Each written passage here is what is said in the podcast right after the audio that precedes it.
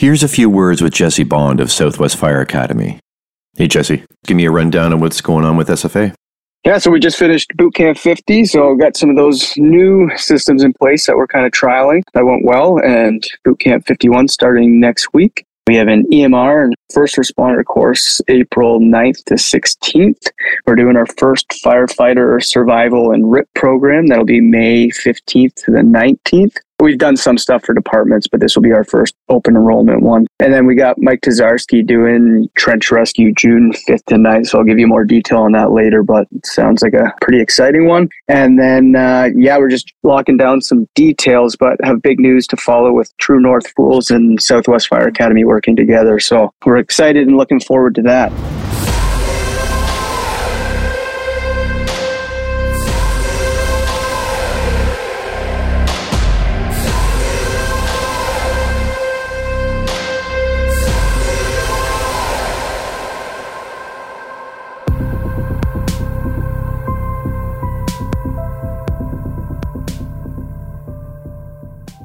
Hello, everyone.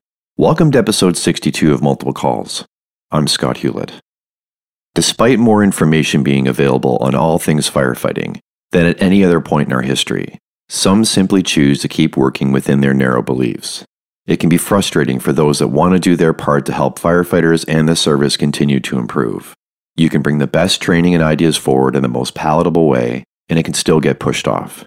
That attitude may not be right, it may even be detrimental and dangerous, but you have to be able to accept what people aren't willing to accept.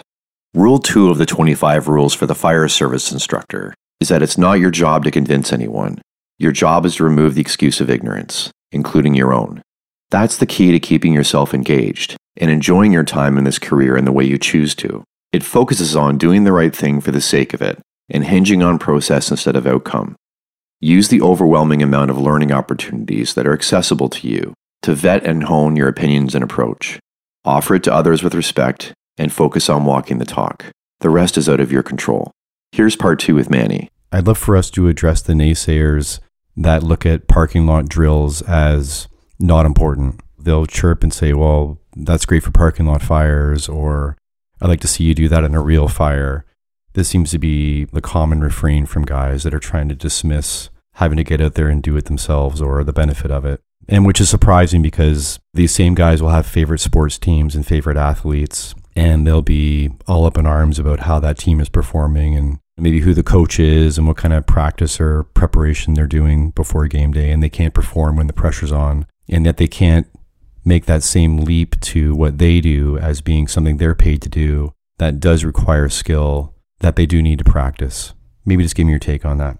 With the parking lot, I think that's the price of admission. If you can't do it in the parking lot, it's not going to happen in a building. And I think that's where the price of admission is. And you got to pay your dues there for the world to see. It's different from hose stretches. Everybody always sees your hose stretch.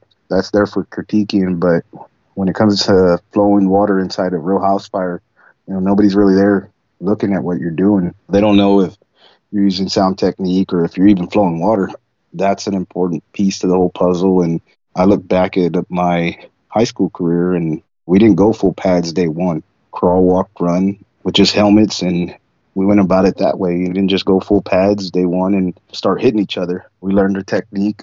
We learned how the coach likes to coach, and we went through the process that way. And I don't feel like you can just throw all your gear on, go inside without having done any of the pre-work, all the sound techniques, and then just go, hey, let's go flow water inside a building. I don't think it works like that. We got to know the why. We got to know, have some sort of plan to execute keeping the, the water flowing when it's worst case scenario.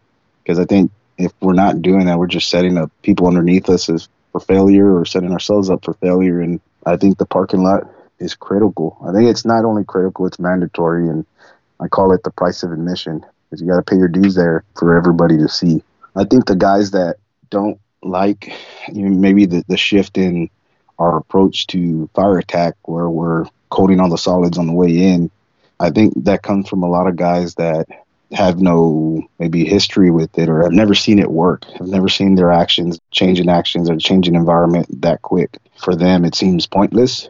And I can understand that, but a lot of them are not in the position where they're even on the nozzle. So they're interpretation, unless it's trying to stifle me or stifle the growth of this changing way of attacking fire. And I think had they, or if they knew all the facts that came with it, they would want me to do it if it was their house on fire. And I don't know if ignorance is the word. I just think it's maybe lack of education on their part, but the results don't lie and the research out there doesn't lie. And for me, I have a huge vested interest that I show up to one of my family's house or even, God forbid, one of my family's house or my house.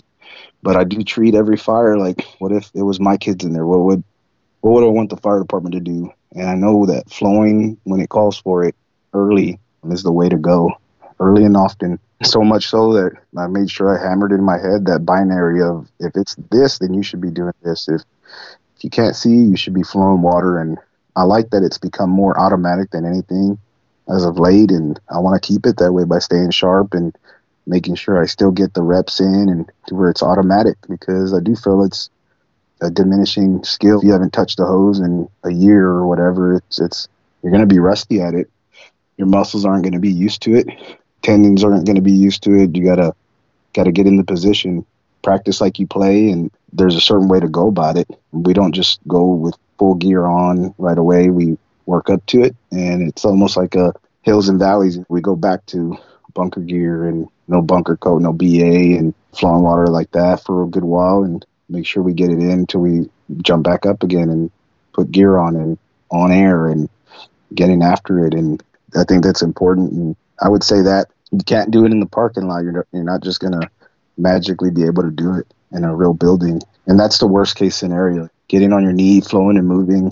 That's worst case scenario. But if you can do that, you can always throttle back down from that where maybe you're not on your knee or you're, you're standing up. But if you never work on it, it's not a skill that you're just going to magically have when the worst case scenario comes. So detractors or whatnot, I, I just think that if they knew better, maybe they would agree with why I'm doing it. And I think I've gotten better at, at maybe not letting it affect me or affect what we do because the results speak for themselves. And when we go to fires, we, we're, we're pretty good at applying water on the way in and making our environment more tenable. And you just had that happen on a fire recently. Oh yeah, I'd say two fires in the last two weeks or so, flowing and moving, and looking at the benefits. Applying water for the win, like Aaron Field says, flow water for the win, baby. And and I tried to even simplify it further. You know, when in doubt, open it up. Only good things are going to happen, and I do that for the guys that maybe don't have a lot of experience with fires and maybe a little hesitant. That well, what do I do if you don't know what to do and you feel like things are getting worse? Open it up. Matter of fact, it's never too early to start flowing. If it looks like heavy chugging smoke, light it up, grip it and rip it, and don't stop till the fire's out, if at all possible. I know that's not always possible, and I know guys don't like absolutes, but we try to stick to that. And I know that there's always contingencies, there's always hoarder homes and stuff like that, but normal people don't put stuff in the way where they're trying to get in and out of their main egresses. So that theory kind of holds true. And one of the things I like to I wanted to say the other day on the scrap, I didn't get a chance to. There was a lot of things I felt I could have done better, but just because it's an outlier doesn't mean it disproves the rule. A lot of these rules and these adages hold true for what we do, and when it's a curveball thrown at you, preparing for the worst case scenario is is the best way to go. When you said curveball there, it made me think of well, if you can't hit a slow thrown fastball straight down the plate, how are you going to expect to hit a curveball? a great thing that you said there, I heard Jay Bonifield say as well, was if you see this, do this. That's locked into my brain now whenever I'm trying to pass anything on to anybody. It's in that model of as, as opposed to all the negatives, right? All the things to avoid, all the things to worry about. It's more of if you see this, do this. It becomes a very automatic decision making process.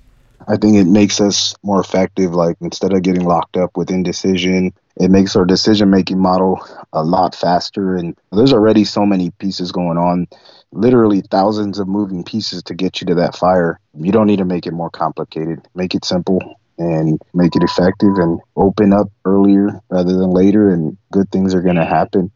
I truly believe that, and simplicity for me always reigns supreme. And that's why I try to approach everything that we do.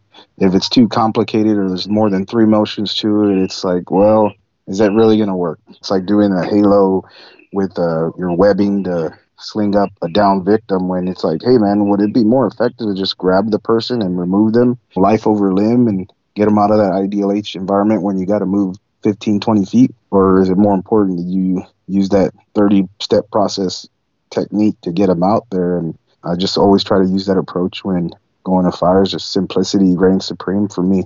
Especially when we know that when you're under stress and pressure, you lose fine motor skills. So anything you're going to have to do that's going to have to involve pulling a small piece of rope or, or webbing out of your gear and tying a knot, you're not going to be able to do it unless you've practiced it regularly under pressure in that environment. It's not going to be something that's going to flow as easily as it does when you're in a well lit bay floor and there's no risk associated with it.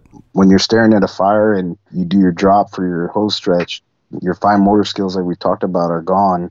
Are you going to be able to find the right folds? Are you going to be able to, what are you going to do? Like, you can't just give up. So, one of the things we do is the dirty drop. And I know I've posted videos before on it, and I, I do it just because it gives us something to fall back on. And you prefer a different stretch, it's okay. But what's going to happen when things go bad or you trip or you fall or it's not a clean drop and you don't want to take the extra 15 seconds to make sure you have the right folds, but you got to go now. What are you going to do and how are you going to make it work? And for me, the dirty drop is making it as effective, as simple as we can.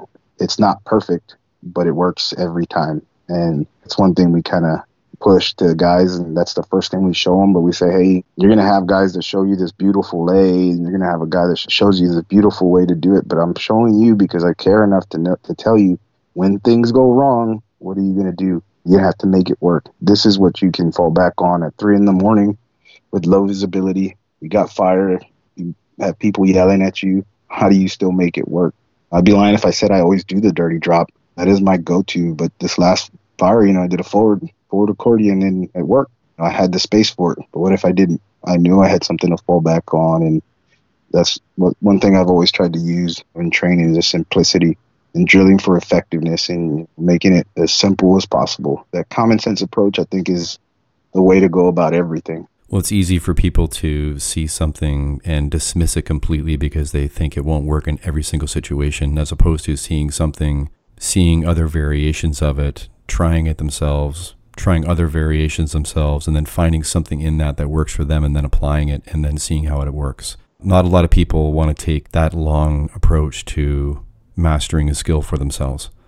I go with the fact too that we have a big demand for a wide array of skills that we need to know as frontline firefighters. And I understand that just because this probie's here this day, that he's not going to be getting the same training or going over the same stuff when he rotates or he or she rotates to another district or station. So we try to harp on the basics, the things that are going to benefit them, give them the biggest benefit for their time and effect, be as effective as we can with it. We know that fighting fire isn't all we do. A lot of it's heavily lean towards EMS, but going to fires is the most critical thing we do. So we try to show them like, hey, when you go to fires, you want to be effective. And I tell them when they come here, sorry, like we get a fire, you're not on the nozzle. Like that's a critical position.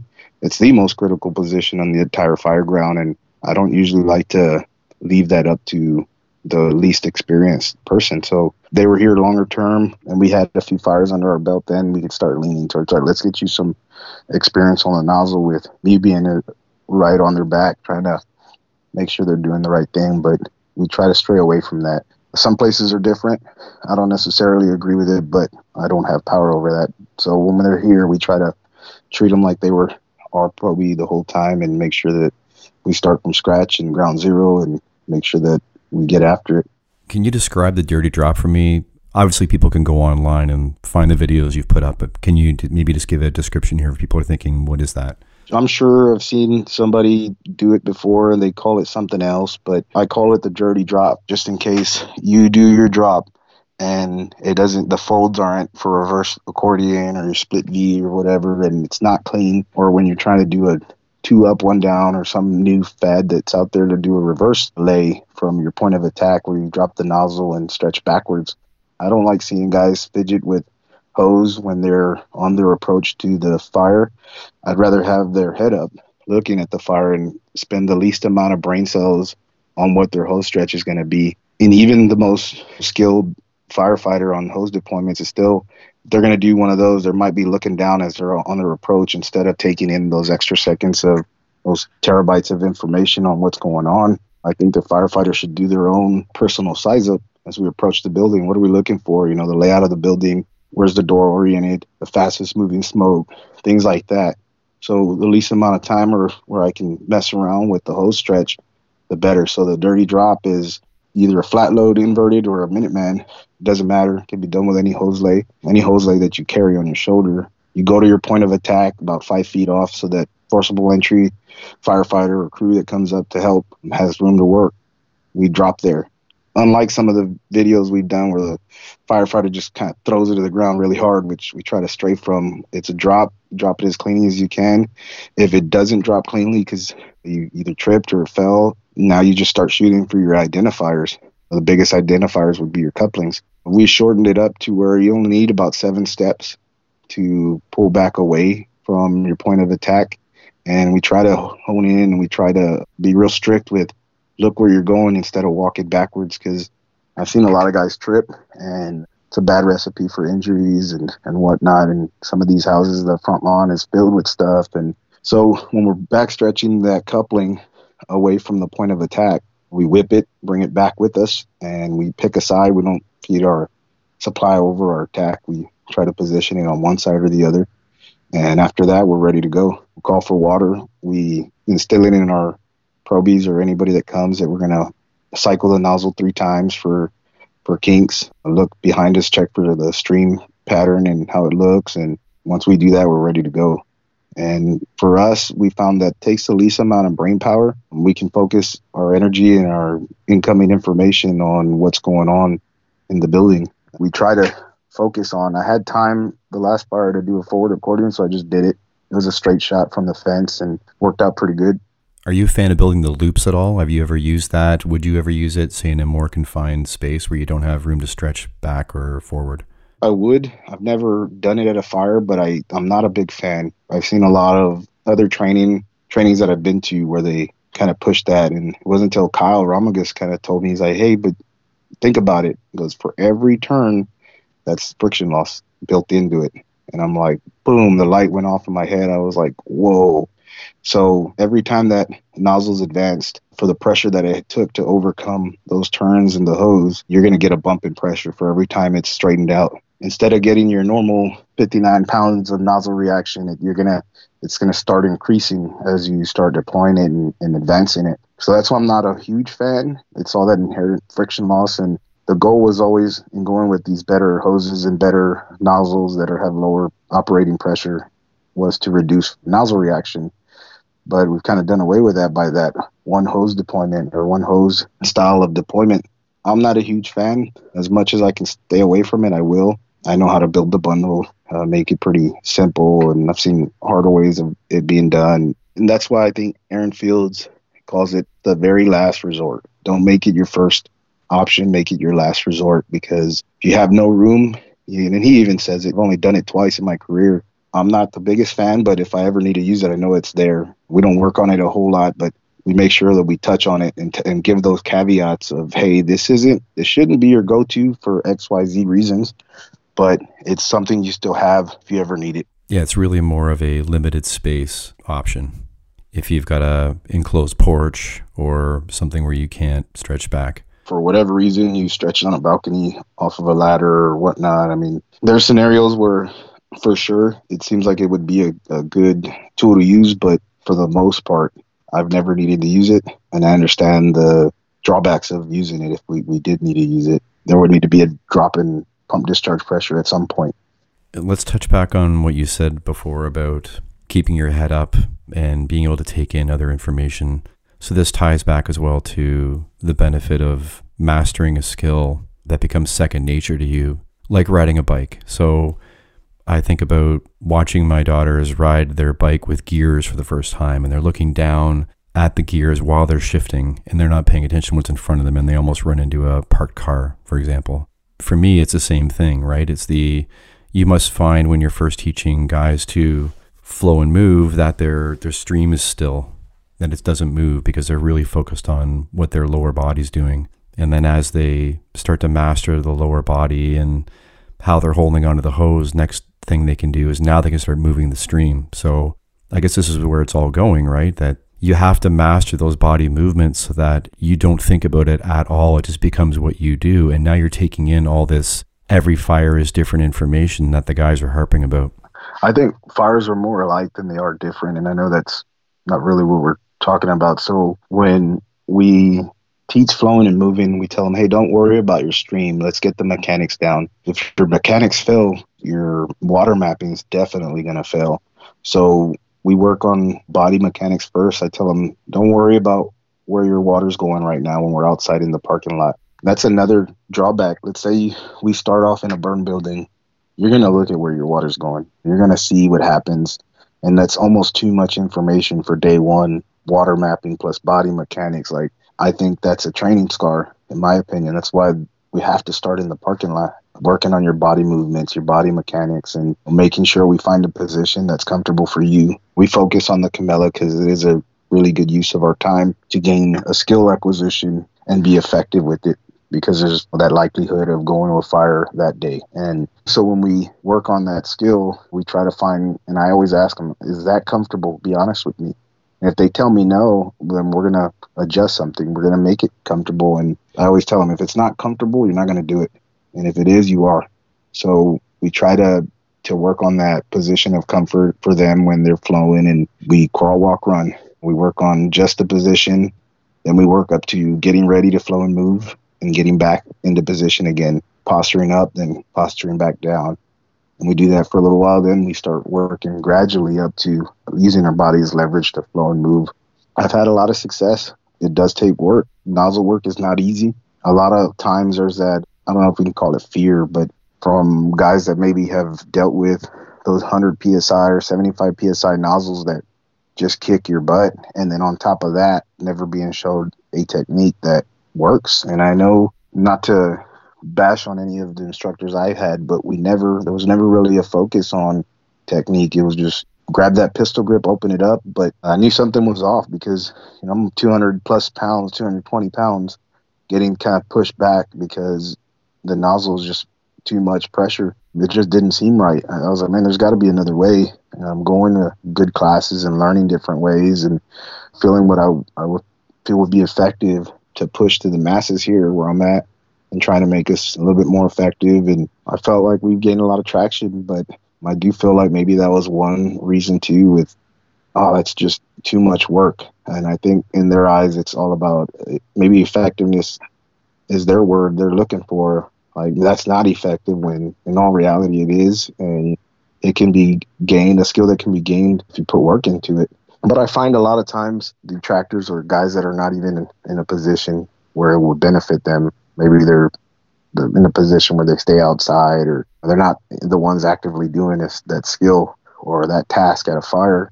And I feel that a lot of times the ones that are in a position, even if they got a lot of time in service and they're in that position where it still at, demands them that they on the nozzle position, I found that they're pretty attentive and I've had a lot of good feedback. Like, man, this is good. I wish I would have known this years ago, and that makes me feel good. It also makes me feel bad. Like, I, I wish these skills were available when they first started off, and could have pushed them on us a little bit, and maybe we would have had a little bit of a leg up instead of playing this huge catch up game that we're playing as a fire service. And I think that's it's fire service wide. It's not just where I'm at. I think we've gone light years in just a short amount of time. Yeah, I think the ironic thing is when guys think, well, this is too much work, is that they don't understand that learning these techniques and skills and being able to handle a line effectively actually makes the job easier.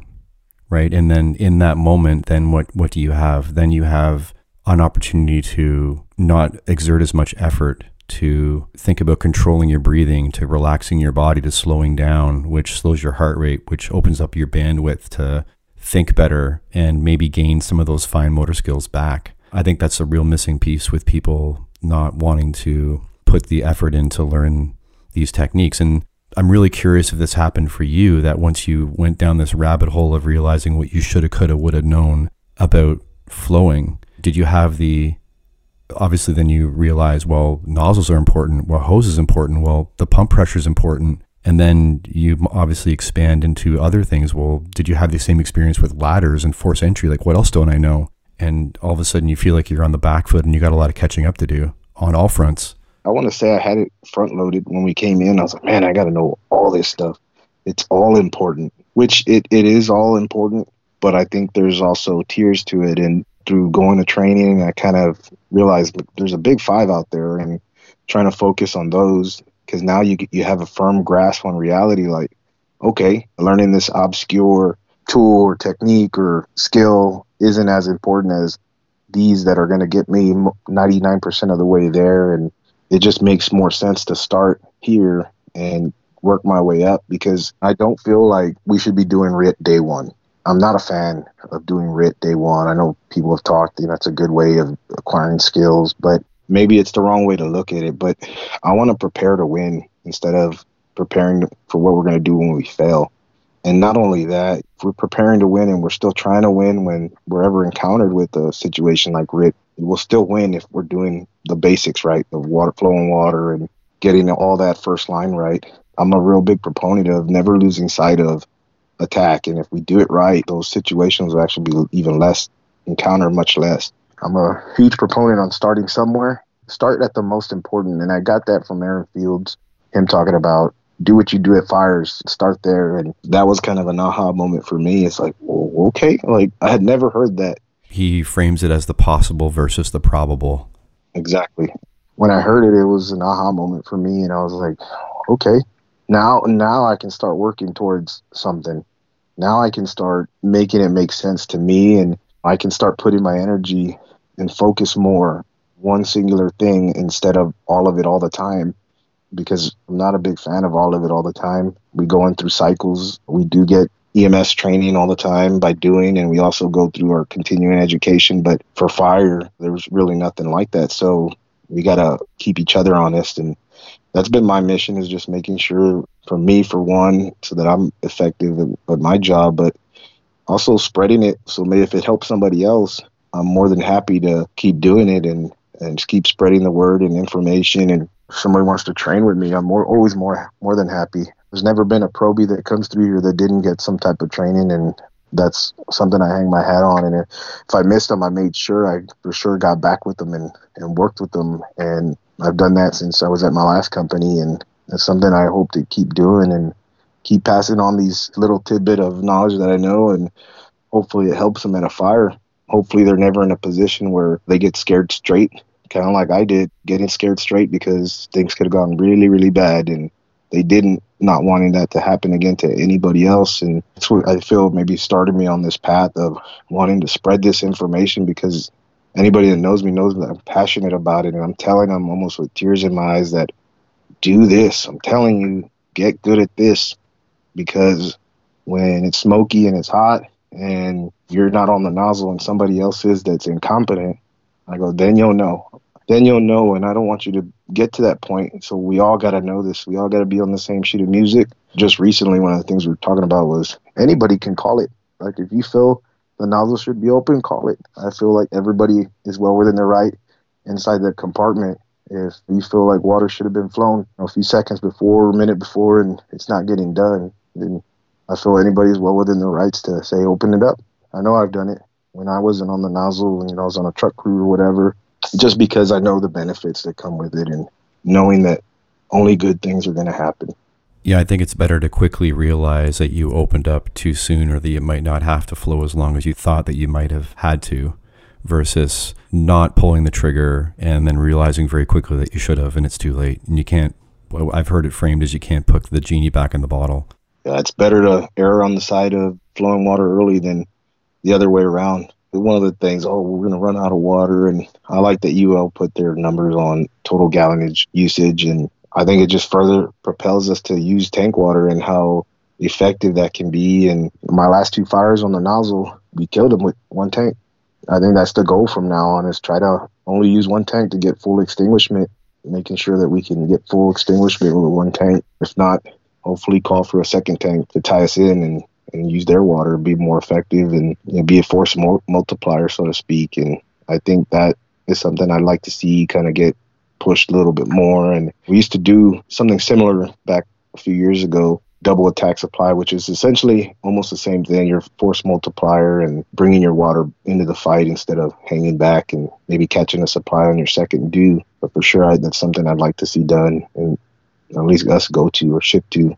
And you've mentioned the the big five, and I think you and I have had a, a chat via text over that maybe we should even add strong BLS skills as the sixth that, that I think never gets talked about back to my career so far. And I've definitely saved a lot more lives with the BVM than I ever have with the hose line. So adding those basics of knowing how to manage an airway, how to suction, how to bag properly, how to stop bleeding, these key things that are going to affect people's lives within the first couple minutes. I think we all do love to talk about the basics when it comes to actual fireground skills, but we do all these things because people are involved and we also go to a lot more med calls than we go to anything else. So hammering those home are just as important.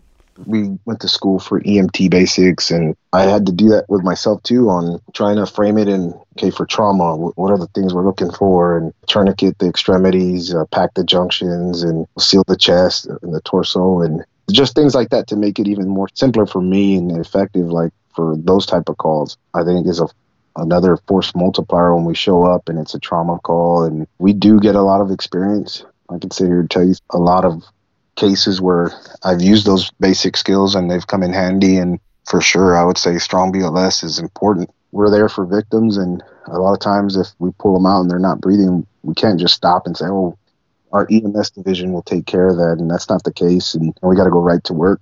You mentioned before about when you get rookies in and they might be getting different training elsewhere, and it also made me think of just recruit classes, right? And training in general, I think one of the biggest challenges in the fire service overall is not every department is dealing with the same staffing, the same allocation of resources like props and time given to them to actually train their firefighters. And they do have to quote unquote check all the boxes that the person was quote unquote trained on everything that they should know. If a department only has six weeks, maybe they only have two we know you could easily fill 20 or 24 weeks and properly rep out everything, and you would have a much more robust, functional rookie when they came out of the class. But that's not always possible. So, really, what the dirty little secret, I guess, is, and it's necessary, it's, it's not like someone's doing this malevolently, but you only have so much time and you have this dump of information you got to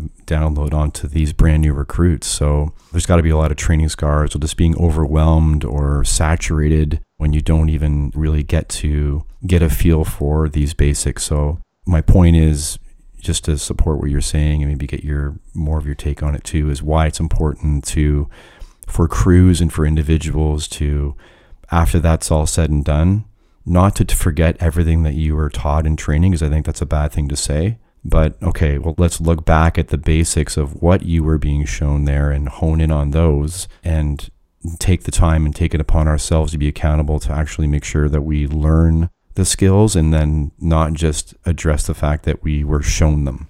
I think it's important also to kind of hark back and describe the Big Five as well and what they are and why they even exist and flowing and moving and throwing ground ladders, forcible entry search, making sure that we're pretty solid in those big five. And the reason they exist is because they're the most probably used skills at a fire. And we try to make sure we touch on those just to always have a firm grasp on that. They say tying knots is a diminishing skill, but so is forcible entry if you don't do it often. And we try to make sure that obviously the probies have a checkbook, a checklist of things that they got to go over. I like it. It keeps them honest that they got to keep on top of things. But on top of that, we try to push those basic skills as much as we can because they're the ones that are going to be the most beneficial for them when they go to fires. Because if we know they can do those and they're proficient at them, we can ask them to do pretty much anything that is a fireground basic because it's the most important. And there's a reason why they're the basics. We try to go through their book and see what they haven't done. We touch on a few of those, but we also touch on what we feel is very crucial for them to understand and know. I do get how EMS is 90% of our runs, but 90% of those calls aren't as crucial as maybe they, they're made out to be. And when we do go to fires, dozens of people's lives are hinging on things going right and being effective at going interior and not to mention the reason where they're in the first place, those civilians that are in there, they're going to require BLS when we get them out. So we try to frame it all and, and not be uh, pessimistic about, well, EMS gets all the attention and fire doesn't, because really they're, they're both important. There's a reason why we do them. And I truly believe in being good at both, making sure we touch on it. Just fact of the matter is, is I'd say there's no place that goes to more fires than they do EMS runs. So the deal with, with that is we stay sharp because we do it fairly often, EMS runs, and it just so happens where I'm at, we do go to a lot of fires, and it's one of the reasons why I came, and I love it. I get to put into practice what we work on and see the fruit of our labor and see an immediate benefits of our hard work. And you mentioned RIT too. I think that's another great example of something that departments say that they have, or they have got the documentation to say that they have it. They have the bags on the truck. But again, the time that it takes to allocate to properly train your people so that they are actually effective as a RIT team, I'm not sure that's as common as we think it is. You look at the thousand maydays from Michael Snodgrass just looking at that data and how long it takes and they knew they were doing RIT so they were hydrated they were ready to go and still looking at the times that it took and the lack of effectiveness that it was it was troublesome for me and it, it made me even lean heavier on being let's let's plan to win instead of what are we going to do when we fail i don't believe that's a pessimistic way but it's it's a part of us having these honest conversations with ourselves and with each other and what are we really doing? Where, where is our time?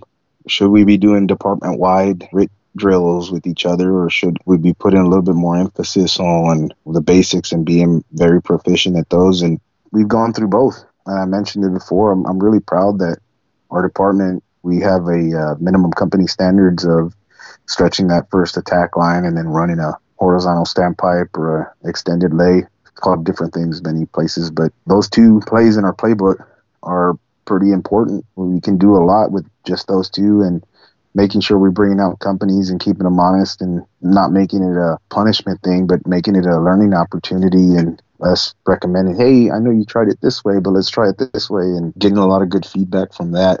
Yeah, my mentioning of RIT was more of the just the acknowledgement of something that is important, that is nuanced and difficult, crucial, but just like these other basics, departments say that they've shown that they've trained their members on it, but that they haven't actually been given the time or space to do that to become truly effective at it. So I just think it's a common thing within the service where departments think that their members are effective on a lot of topics and they possibly aren't. And then maybe there's even that false sense of security where members, and I even include myself, right? We we all think we're better than we actually are. I remember hearing that recently too, and that stuck with me very strongly. And that we don't get the opportunity to fail often enough at something that we think we're good at to have that moment where we realize we need to put more time in.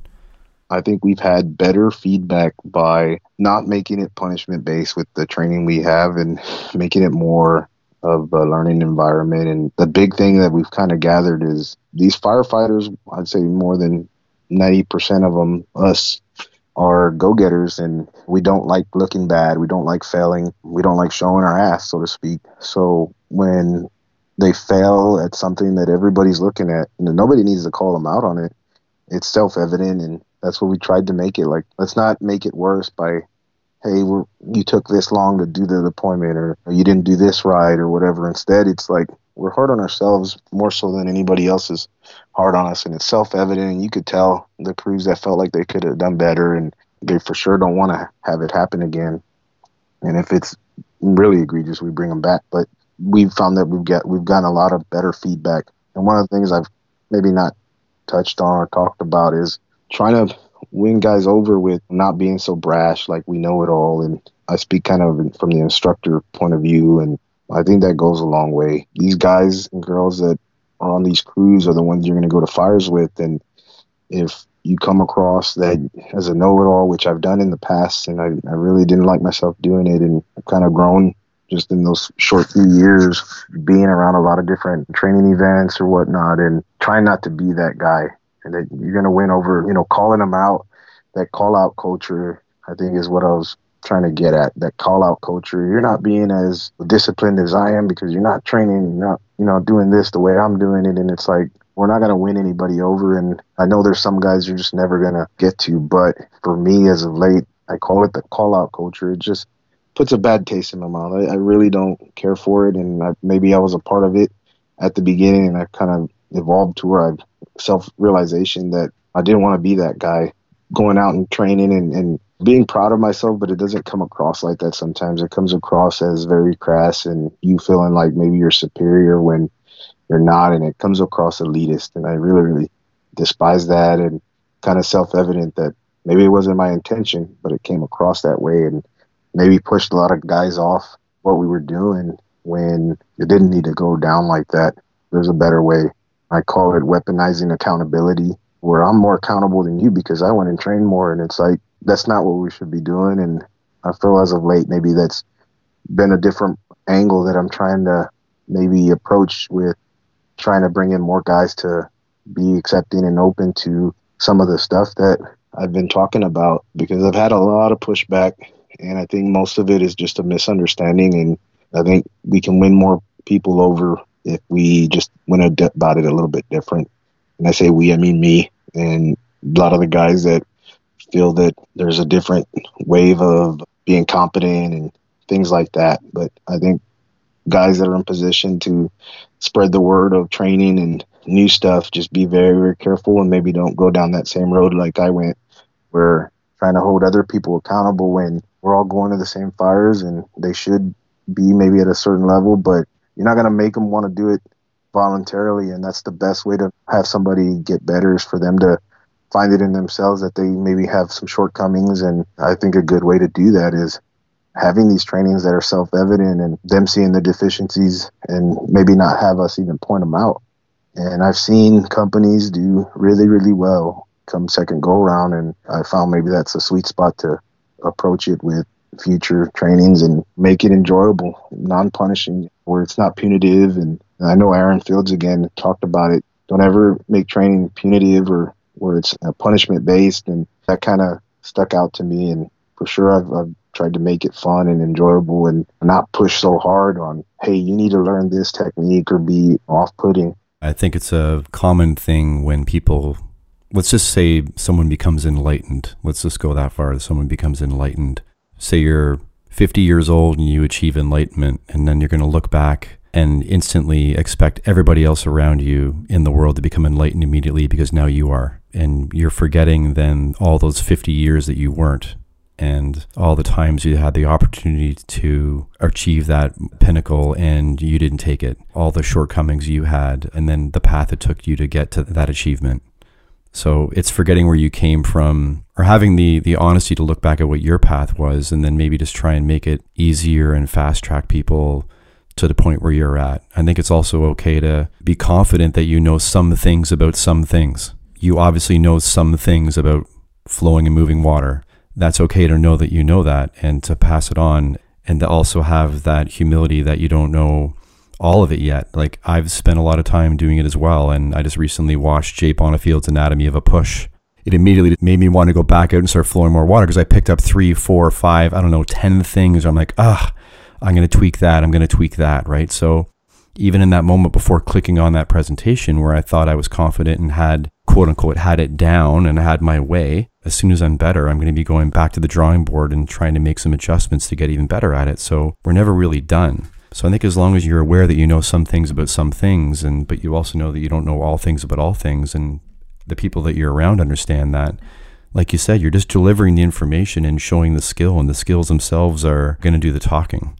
It's a never ending process, like you said. And I always approach it as everybody's shit stinks. And the moment people feel like we're better than somebody else or whatnot, I, I think that's very off putting. And fortunately, in our line of service, that gets called out pretty fast. And maybe that's what happened with me getting like, hey, man, you're, you're going about it a little bit wrong. You need to adjust your message because coming off a little bit off putting or elitist. And it's like I mentioned before that that elitism where self importance, that confidence can be very very closely related to that if you're not careful about it. For me, I feel very confident, but uh, we can always learn more and we can always get better. And but we have to also be careful and mindful of it's not a one man show, it's not a one crew show. We all have to work together. And very good thing and that I like about my department is uh, surrounded by professionals that really want to be good at this job. And for the longest time, there was no emphasis on some of the stuff we're talking about. But now I feel like we're gaining traction. There's enough guys saying it, seeing the results, and getting a little bit of exposure for trying to do the right thing in the right way.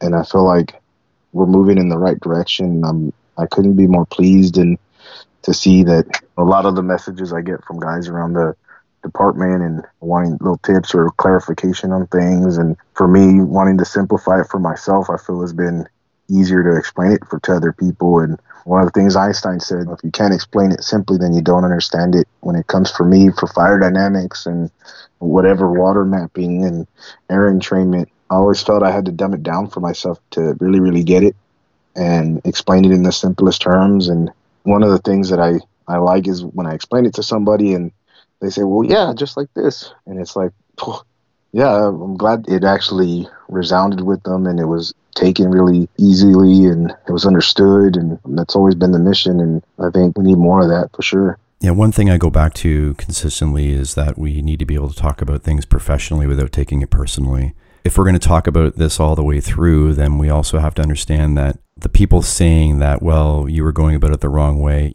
possibly you were. I mean, that's our part to own that side of things. If we were really legitimately going about it the wrong way or coming across harsh, then that's for us to own. But what I want to also talk about is the other side of the coin, where maybe even the same people that are very commonly saying that people are snowflakes and get too easily offended and they, they get butthurt or on and on and on it's like hold on a second. So you're trying to bring something forward and it's very easy for the naysayers to say you were coming across the wrong way so i don't have to receive that right? They can shut down very easily. On both sides there needs to be this professional discussion and professional understanding professional accountability that you're going to do your best to deliver it in the quote unquote the right way but people also have to give a little bit of grace right? And not just use it as an excuse to push off what they could or should know because the wind didn't blow quite the way that they wanted it to. I think it's another easy out for people sometimes. I think there was guys I was just never going to reach or just never they just didn't want to hear it for whatever reason and through attrition it, it's going to come anyway. I feel like flowing and moving or at least being heavier handed on the water is a best practice and can't be denied. The studies we can't just cherry pick them when it benefits something that we like or something that's we can make and turn into a rule real easily.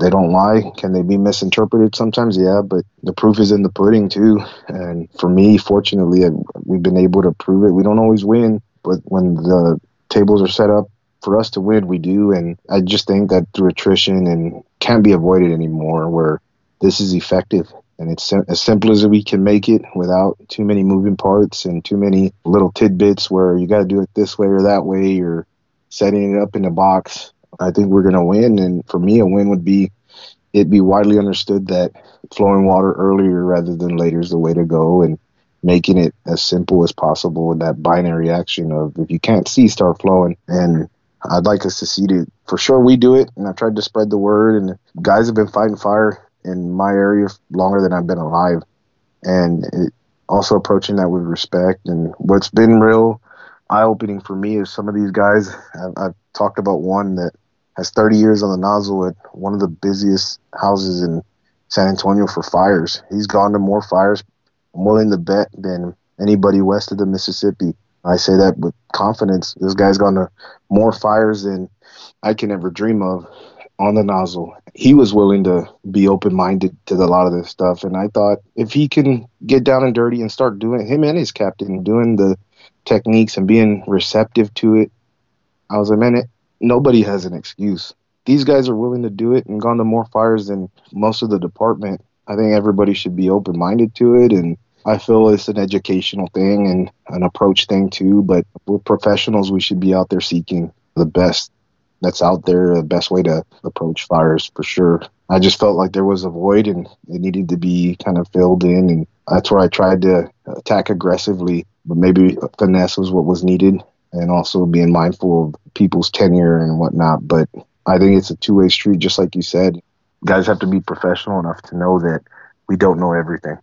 Yeah, and it's not about thinking you know what's right and, and saying that what was ever done before was wrong, because obviously we're here. Obviously, people have been trying, people have been doing solid, good work up until this moment. But as we learn more information, as we learn new things, why wouldn't we apply it and get better? And there's going to be people in 15, 20 years that are going to expand and improve on the work is being done right now. Like that's no shame on us for not being aware of what we we should have, would have, could have done. It's we're doing the best we can at the time, and like you said, respect to the people that were doing the best they could at the time. It's it's more of just that that growth mindset and of constantly improving. Otherwise, we'd still have bucket brigades. Like, why, if we're really going to be purists, why don't we go all the way back to that? Why are we doing what we're doing now? I think we need to look at our history and where we came from, and then I think that again takes the ownership of the instructor trying or the person that's passionate about something trying to push something different and being accused of saying the way it's always been done before is wrong. It's not about that. It's about improving and I mean, I love the fact that we're arguing in the fire service about what's more important, surge or flow and water, or the constant engine work versus truck work and what needs to happen first. And obviously, when we show up to a fire, everything needs to happen and it all needs to happen 10 minutes ago. If we're all fighting about what needs to be done first, I mean, a lot of shit's going to get done. But for us to say that nothing's important and we'll just figure it out when we get there, I think that's what we're trying to avoid. And I agree. I think we've come really far in a short amount of time, but also we're standing on the shoulders of giants that were doing it. And that's the way it was said to be. That's the way they knew it had to be done. And a lot of it was through trial and error. I think trial and error is important and that anecdotal information is important too. I've had guys tell me blue in the face like wide fog works and fog works. And it's like maybe in those situations it worked and maybe it's still something we should never lose sight of like in an attic space where wide fog patterns are going to be your unoccupied spaces where that's going to be the most beneficial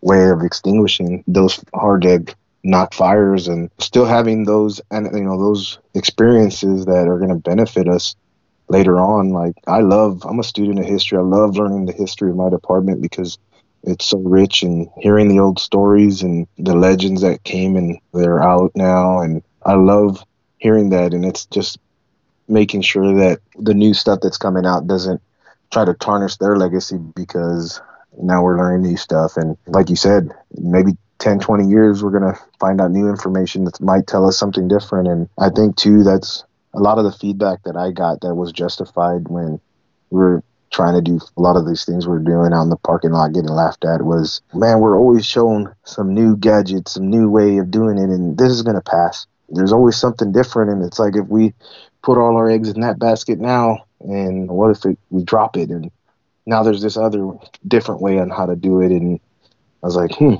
I go okay. I was like yeah i mean i can see where you're coming from when some of that feedback i was getting and i was like all right i can respect that but at least give it a chance. Hopefully, this will benefit you in a fire or, one of the things we're talking about, or the fire dynamics will make sense in a way that maybe it didn't before or whatnot. Yeah, I think that argument is weak when then nothing is brought forward or defended as what does work. So I think it's common when people want to institute change in their department, whether it's tactics or tools, that they have to have it has to be irrefutable, bulletproof. There has to be facts and data and anecdotal, and you need to have everything. You, you, there has to be no chinks in the armor whatsoever. But the people that are arguing and demanding for that don't have to defend the way that they do things at all. They don't have to bring the same amount of effort and information to the table. And to me, again, I always try and flip it to the other side of the coin. Well, if that's expected of me, again, we're going to have a professional conversation. Then let's put it all on the table. So you speak equally to your side, and I speak equally to my side, and then we should be able to discern which one is more effective and what we should use. But I feel like it's always put on the person that wants to bring something different to defend and prove what they want. And the people that are on the other side of the table, all they have to say is, well, this is what I like, and I'm going to keep doing it. The burden of proof is on us, and it kind of comes with the territory on we got to have our argument ironclad and airtight. And if we don't, they're going to use that one little spot that didn't quite measure up and you, that little stutter of you maybe not saying it exactly confidently and they're going to use that against you and don't just come with problems if you're going to be a naysayer come with the solution and don't tell me my way doesn't work if you're not telling me the way that does and i can agree to that that it's a two-way street and if you're going to tell me my way doesn't work or it will never work. Show me what does. Because that's all we're looking for. We're looking for what does, right? And I've said time and time again, if this is what I do right now, but if you show me something that's better, I will drop it and I will change right now. I will do the different thing because that's all I care about. I only know what I know at this moment. Show me something different and I'll make the change. And I think as long as we all have that approach, then whatever the thing that comes, we can have a proper discussion about it and just do what's better and as opposed to getting our egos involved.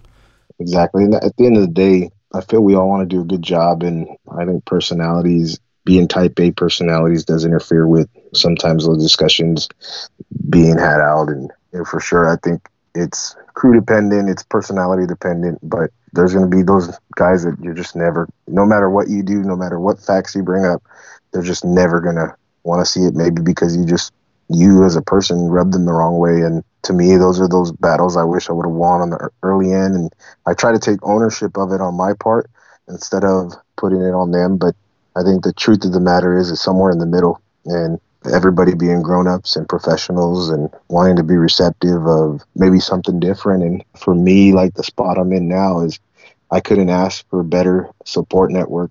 And the guys on my crew the other firefighters to my officer to the captain on the ladder to their crew and to my chief like to my shift commander wanting to be open-minded and hey man send me that paper you wrote or send me some information. I'd like to hear more about it.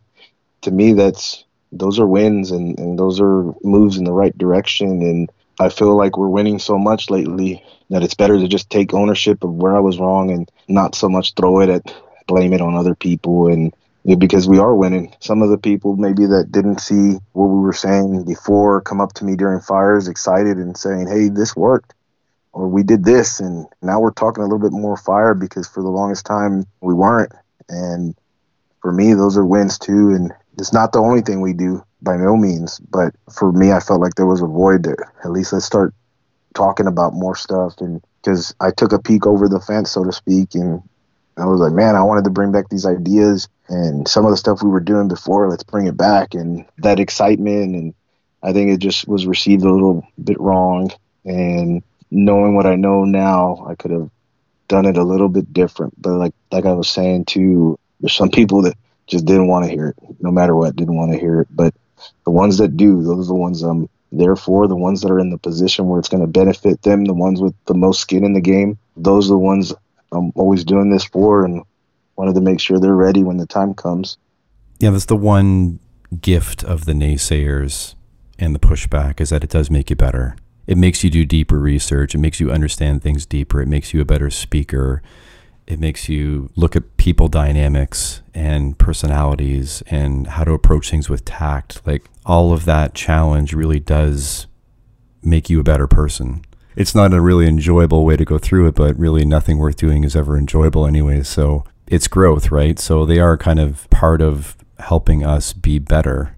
I guess what I'm saying is I just wish they would understand that this isn't coming from me when you're talking to people. This isn't coming from, I didn't create this. I didn't come up with this. This isn't about me. This is something that is out there that has been proven to work. And I would just like us to look at it. I think that's what we're looking for. Something that I gained so much comfort in, and I probably read this quote four years ago, was The Man in the Arena by uh, FDR. The Man in the Arena. It's not the critic that counts or the naysayer or the one that criticized the doer of deeds and where he could have done them better. It's the man in the arena that counts. It was a great quote, and then talking about how those poor souls that know neither success or, or defeat, he felt sorry for them. The guys that are out there doing it, they're the ones that matter, not the ones that are on the sidelines critiquing them and seeing where they failed. And I took so much comfort in that. I was like, man, okay, it's okay. I mean, laugh at me all you want for toe tapping and flowing and moving and whatever, but I kind of just took a lot of comfort and solace in that it's okay to fail. And it's okay to be the one out there sticking your neck out to be made fun of. And because at the end of the day, I was doing the right thing. And the right thing's still the right thing, no matter what. And that quote really resounded with me. I know it's kind of been shared a lot here and there, but when I found it, I was like, man, this is this is spot on. In order to make mistakes, you got to be in the game you can't get hurt on the sidelines. The guys that are out there doing it are the ones that are going to make mistakes, and you got to be okay with making mistakes. And that's the only way you learn and that's the only way you get better. And you can't learn from other people's mistakes. You can learn from them, but it's not going to really hit you the same way. The mistakes that you make are the ones that are going to bring about the most change. And I sincerely feel like that. They say smart guy learns from other people's mistakes. That's true. But I think the most genuine experiences or changes in someone's life are learned through making your own mistakes and learning from them and bringing about a real change and a real growth in a person. Yeah, those failures and embarrassments, man, they stick with you. And I mean, I've embarrassed myself a lot along the way of trying to get better at certain things. And then I've had to learn to be better to myself in reflecting on those moments and be a friend to myself and how I talk myself through it and to keep myself going. And I almost find that there's this sweet spot between enough confidence to be excited and inspired in and of yourself to keep going and enough humility where it doesn't ever creep over into arrogance where you just keep those embarrassments and failures just close enough not to beat you down into the ground where you just want to crawl into a hole and never come out. I feel like viscerally there's like this and emotionally there's this sweet spot of both together and that's where you keep working. And I think if you're ever going to think that you've achieved the pinnacle and all of a sudden you relax and and then you're not in that hungry space anymore. I think failure is it's a part of the game. I know I talked about how the parking lot's the price of admission. Failure is the price of admission as well. In order to succeed, you have to fail and fail repeatedly and learn from those and get better. I'm a true believer in that. It's hard, man. You just, I guess you just, we all want to have this specific ratio of wins and failures, and sometimes it's lopsided in the wrong way, and it, it's hard to to keep going. But that's where the work resides, right? That's where you got to dig deep and keep going. Our biggest critic is ourselves too, man. And I went on a pretty big podcast too, and I thought I bombed and I did really horribly and I, I made mistakes I didn't usually make and I know I talked to you about it and I was like, man, I thought I did horribly. But reality I probably did, but maybe not as bad as I thought I did and we learn from it. We learn how to gather our thoughts and how to push the information a little bit better and those failures so to speak are what make us who we are and make us better and keep us humble, keep us grounded yeah, I think the more times we, just like instructing, right? The more times you get up in front of the class. Like I remember the first recruit class I helped teach, they didn't get the A game. It was the fifth class or the sixth class, right? Like that's each class you teach, it gets better. And you wish you could go back and teach the first class like the fifth class, but you can't. So you just have to get up and do it. And same thing with these conversations, right? The more times we have conversations and maybe we sound like a broken record on some points, but every time we talk about a point, we distill it down and hone it and then when you deliver it for the 25th time and the f- person hears it for the first time from you they get it beautifully. But it took you fucking it up 24 times before you said it in that perfect way. So i guess we just got to open our mouths and keep talking and hopefully some good stuff falls out on the way towards getting the proper message out when I was the uh, lead instructor for uh, the first line class that we did, my first time going up to speak to everybody, I felt confident, but it didn't come across the way I wanted it to. And just through doing it more often, like you said, those fourth or fifth class where now I got the information, I got it exactly how I want to say it, and I want to make it to where it's palatable and, and be able to show all the passion that I have for what we do and knowing the material, I think for one, it has to be critical. And if you know the material, you you know you'll at least formulate a good argument and a good way of presenting it. And it has to start there.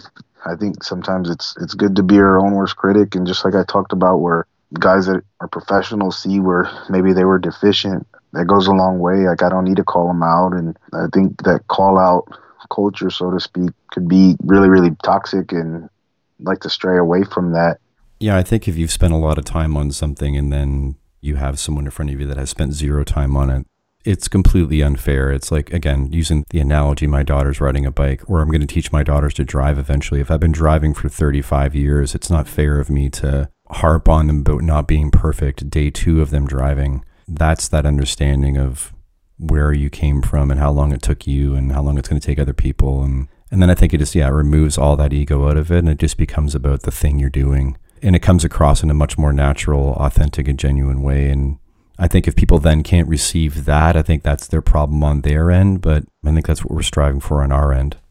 Oh yeah, I think learning's a two way street. There's been times where I'm instructing or I'm showing a probie or a rookie something and I'm explaining maybe something and they set it back because human beings were smart, intuitive people and they'll say something back that I was trying to explain, but they explained it even better in simpler terms because they understood what I was trying to say. And I was like, you know what? I'm going to start using that from now on if you're okay with it. And like, well, yeah. And it's like, that just made better sense. And so those are things to keep in my pocket. And it's an ongoing process of getting better and the information getting channeled in a better, more palatable fashion that other people will understand and maybe they'll connect with. As you've learned more through your experience and in teaching and uncovering the things you don't know in certain other areas and reflecting back on all of that and reflecting on how this process moving forward has helped you grow as a person. Like how has that also then changed how you view your mental health and the way you talk to yourself and the way you your self-care? How has that changed? It's okay to be not perfect. Nobody's perfect and i used to feel like man i'm lacking in a certain area or i, I could be doing better I'm, I'm not up to par with other people or nobody is without regrets nobody's without fault. Everybody has a little bit of fault. We all make mistakes and i used to harp so bad on the individual mistakes and beat myself up over and i kind of grow a little bit in knowing that hey if i was trying my best and nobody got hurt and i can resolve the issue the mistake isn't maybe as bad as as i think and i can always fix my mistakes as long as we're attentive and and learn from them i guess is what i'm trying to say that's helped me tremendously to know that it's okay to not be okay sometimes and it's okay to make mistakes and for me that's helped a lot and i'd be lying if i said i was perfect now nobody's perfect and I think being more comfortable in that skin and knowing that I'm not perfect has helped me. But that doesn't mean I want to stay there either. I'm constantly every day 1% better and trying to get better and moving in the right direction is has helped me honestly get through a lot of hard times and has helped me a, a lot in my life. And I would recommend that for everybody is like it's okay to not be okay sometimes and nobody's perfect. We're all imperfect assholes, so to speak. And the minute somebody claims they're perfect, I call bullshit nobody's without fault. That's helped me tremendously. Even physically for body awareness, like has the flowing and moving and getting into these techniques, it has to have, because it's been my experience personally, so I'm, I'm just assuming it's been yours as well. It has to have helped you get to know your body better and how it moves and how it might be able to move if you work on your mobility better or your strength more in certain areas. Has it been a window into your own body's ability and what you can do to improve it. And then I guess that the two parter would be mentally getting into this game differently and approaching it differently has to then have been a real mental shift for you too. Like, how do I stay more relaxed as I get off the truck? How do I stay more focused when I'm on the call? How do I tap into these skills better by keeping myself calm as I possibly can and focus? So maybe I know it's a two part question, but what I'm trying to frame here is that the the drilling and skills really have like a a physical awareness it brings up and also a mental awareness it brings up and then what you do with those two things. I think getting those muscle memories and making things automatic has helped relieve some of the stress of the call. It and it's it brings about that sense of familiarity where this isn't the first time I've done it. So and then it's not the only way I know how to do it. Like for example, last fire we had, I didn't do a hip grip. I didn't do a Comella. I did a New York shuffle. You know, I just the position I found myself into, and we were able to do it because it wasn't the first time I've done it. And I went from a clamp. We had to adjust the pressure, and once we got the pressure right, I, I went back and found myself in a New York shuffle for whatever reason. And that familiarity with those positions brought about like there was no raising stress. Like it was just okay. This is just another day in the park, and all the information, all the work done in the past, all the, the experience knew that it's pretty crappy conditions, but I know that I, I got the nozzle on. I'm I'm water mapping as best I could. I dropped the nozzle for head hunting, and I felt that uh, I was hitting a door. We blew that door open with the stream, and immediately started feeling like things were getting better, and it was just like another day in the parking lot. So those guys that say it doesn't translate, I don't think they really know what they're talking about. but yeah, it's made me become more familiar. Like I told you, injuries have been compiling on, and the thing I've been doing as of late is the hundred burpee challenge, and I feel good every time I do it. And one of the things we talked about is my son leaving for the Marines, and he's gone for three months, and this is something I want to do, like in solidarity with him, on top of other the other workouts I do, is 100 burpees every day without fail. Do them and I feel good keeping myself honest with them and I felt like it's helped me already with going to fires and being a little bit more mission focused too with the training we do and it all compounds on each other and like I said I'd be lying if I said I was perfect and but it, it's helped for sure and and the training pays dividends and just like I said with the last fire and the fire before we don't always go in with our knees. You know, we, we practice flowing and moving standing up. Fire before last, I was standing up. Conditions were all in the attic, and they just kept deteriorating. And blew the attic open with the stream, the ceiling open, and started making a good impact. And that knowledge base and the technique to back it up, and muscle memory compounding on each other just really, really pays dividends. And it has helped me become more familiar with my body. I think we talked about messed up ankles and blown shoulders and that longevity of making sure we keep moving every day and breaking the sweat every day. And for me, that's paid off already. And I don't ever want to look back. I want to keep doing this as long as I can. And I think that's the best way to do it is to stay fit. Yeah, I guess we never really know what bad mobility is until we feel what mobility feels like. We don't know what being unfit feels like until we're fit, right? And then you've got that new baseline, like you've expanded your mind, you can't go back. And mentally this works too, right? You don't know what balance and calm feels like until you've felt it, right?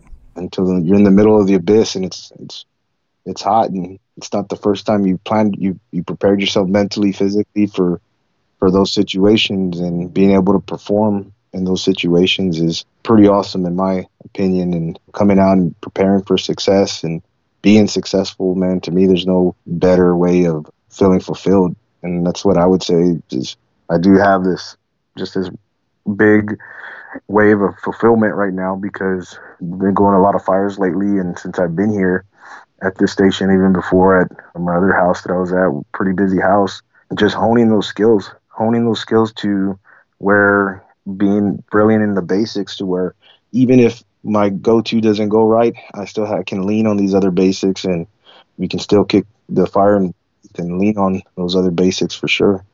Do you find that the baseline skills that have become second nature, it's more of the fact that it makes you aware of when you're off balance, when you're not in the right position? It's more about because of the variables within actual structures, right? The corners we're going to encounter, the debris we're going to encounter. But now you have this foundation to realize I'm off balance. I need to be back in this position, and you can reset and you can reset and you can reset. You feel like that's more of the benefit than knee dropping perfectly 15 times down a hallway and putting a fire out being good in the basics and getting these reps in and i think it breeds about some familiarity in an unfamiliar environment that we go into. I'm familiar in this position or in these techniques or just emotionally something we don't really touch on a whole bunch but emotionally like we probably all been in situations where your hair is standing in the back of your neck and i wish i would have worked on this a little bit more or I lost orientation with the wall. I was doing a search or whatever, and the nozzles just doesn't feel right in my hand right now or whatever. What the training does is breed familiarity when you're going into an unfamiliar environment, and for me, that's a game changer. Being prepared, and we're not gonna be able to be prepared on everything, but if we're prepared on the basics, like I feel comfortable going into any structure as long as because we've worked on how to be successful yeah, and if you've thrown a ladder a hundred times, then when you meet three or four different variables on the call, you're going to be able to adapt to whatever they are. That's the adapt and overcome, and the every fire is different. It's not the dismissal of well, why practice a technique because every fire is different. It's like well, practice these techniques because there's a lot of differences to some fires, and you'll have a foundation for when you go to them. One of the critiques I got from there were good guys too, saying that all the variables encountered. You can't just speak with the sweeping statement of tactic them first and 99%. And yes, fires are different, but I feel like they're more the same than they are different. It's one box leading to another box and different arrangements. And As long as we own the box we're in and move in before we move into the next box, I think we're going to be successful. And as long as we're we're sound in being able to do that, the nozzle position is where the rubber meets the road. That's where we gain traction on the whole event. We can better plan to be successful, and as long as we understand that, and that's not to say that pump operator position is not important or the water supply or the surge or all the things that go on. The most hazard is usually the nozzle position because we get closest to the fire, and that's been my mission is how to make us do that the most effective and safest way possible. And learning from all these different living legends that are out there now. Kyle Romigas being, for me, number one. He's the guy that I look up to the most when in the fire service, and I feel he doesn't get enough recognition. But to me, he's a man. I strive to be as good as him, uh, knowledge-wise, and he's like an encyclopedia. And you know, he's the guy I'm trying to to strive to be like for sure. It's a never-ending process, and it shouldn't be. It shouldn't be a process where we feel like we've gotten there. It's a never-ending process. You got to keep working through the techniques and keep studying and keep reading and re rehash and revisit the stuff you've gone over because it's easy to forget if you haven't looked at it in a while and it happens. Shoot, I forgot one of Andy's the title of one of Andy's articles. it happens. I knew the material. I know the material back and forth, but an article I forgot and I was so embarrassed and I couldn't believe it. But the training aspect of what we do. That's how we become competent. And I know we've touched on that before, and I couldn't attest to that enough. One of the coolest things about the fire service to me and about discovering people and where things come from is is the lineage, right? It's it is the acknowledgement of someone discovers you, right? And then you lead them to, to Kyle or lead them to Aaron and that leads them to Andy or you you lead them to Andy. Like it's just so cool for people to go down the rabbit hole and find out the arc of where all this information came from. And and just think it gives, just gives it even more validity. And if you're romantic at all about the fire service it's very cool about that passing down of information and where we came from and where we are today. It's just it's a really cool aspect of of the fire service in general. Yeah i just love what you're doing as many of us have been about promoting what Andy did. And I'm sure Andy would then say, well, yeah, but there's all these other names you don't know about too that I got stuff from too, right? It goes, he would have a lineage beyond him that we, that we could learn from. So it's just really cool to see that arc that goes all the way back through and connects us to those people. I'm a student of history and uh, for me, it, it's it's endearing. Like I, I hold things pretty close to my heart, and Andy's done so much for us, and I couldn't pay the man enough respect. And like I, I try to honor his legacy for sure. Every time I step onto the fire ground or in the training room or whatever we do, like it's constantly in my head the things that he's done and promoted and put at the forefront of our psyche. All the stuff about nozzle work and engine that comes from him. Quickly deploying and advancing the initial attack line is the single most effective life-saving action a fire department can perform boom, he said that. It just wasn't until I started repeating it, people felt a certain way about it because maybe, and it wasn't only that, like it was backed with all this information that I totally agreed with it. And I do. Couldn't thank Andy for what he's done enough. And even the Comella position that we, that we attribute to Jay Comella, he told us, he said that he got it from Andy Andy Fredericks. So like it's right that we we got to give Andy credit for that too. Like it's on video of him saying that, and I think it's only right that maybe we look at adjusting that position to kind of honor him or at least give him some credit for it. You got to call it the commandy or something. you can steal that. You can steal that. That's awesome. yeah. And I'd like to know your thoughts. So, since we're here, I'd like to know your thoughts. If you don't want to put this on the final edit, that's cool. But I, I really like to know your thoughts. So I started the page, uh, Andy Fredericks Ghost, and it seemed to have gotten a rise out of certain people. Other people think it sounds good or it's not uh, demeaning or detracting from his legacy.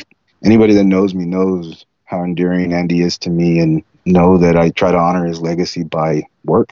People get upset about things very easily now.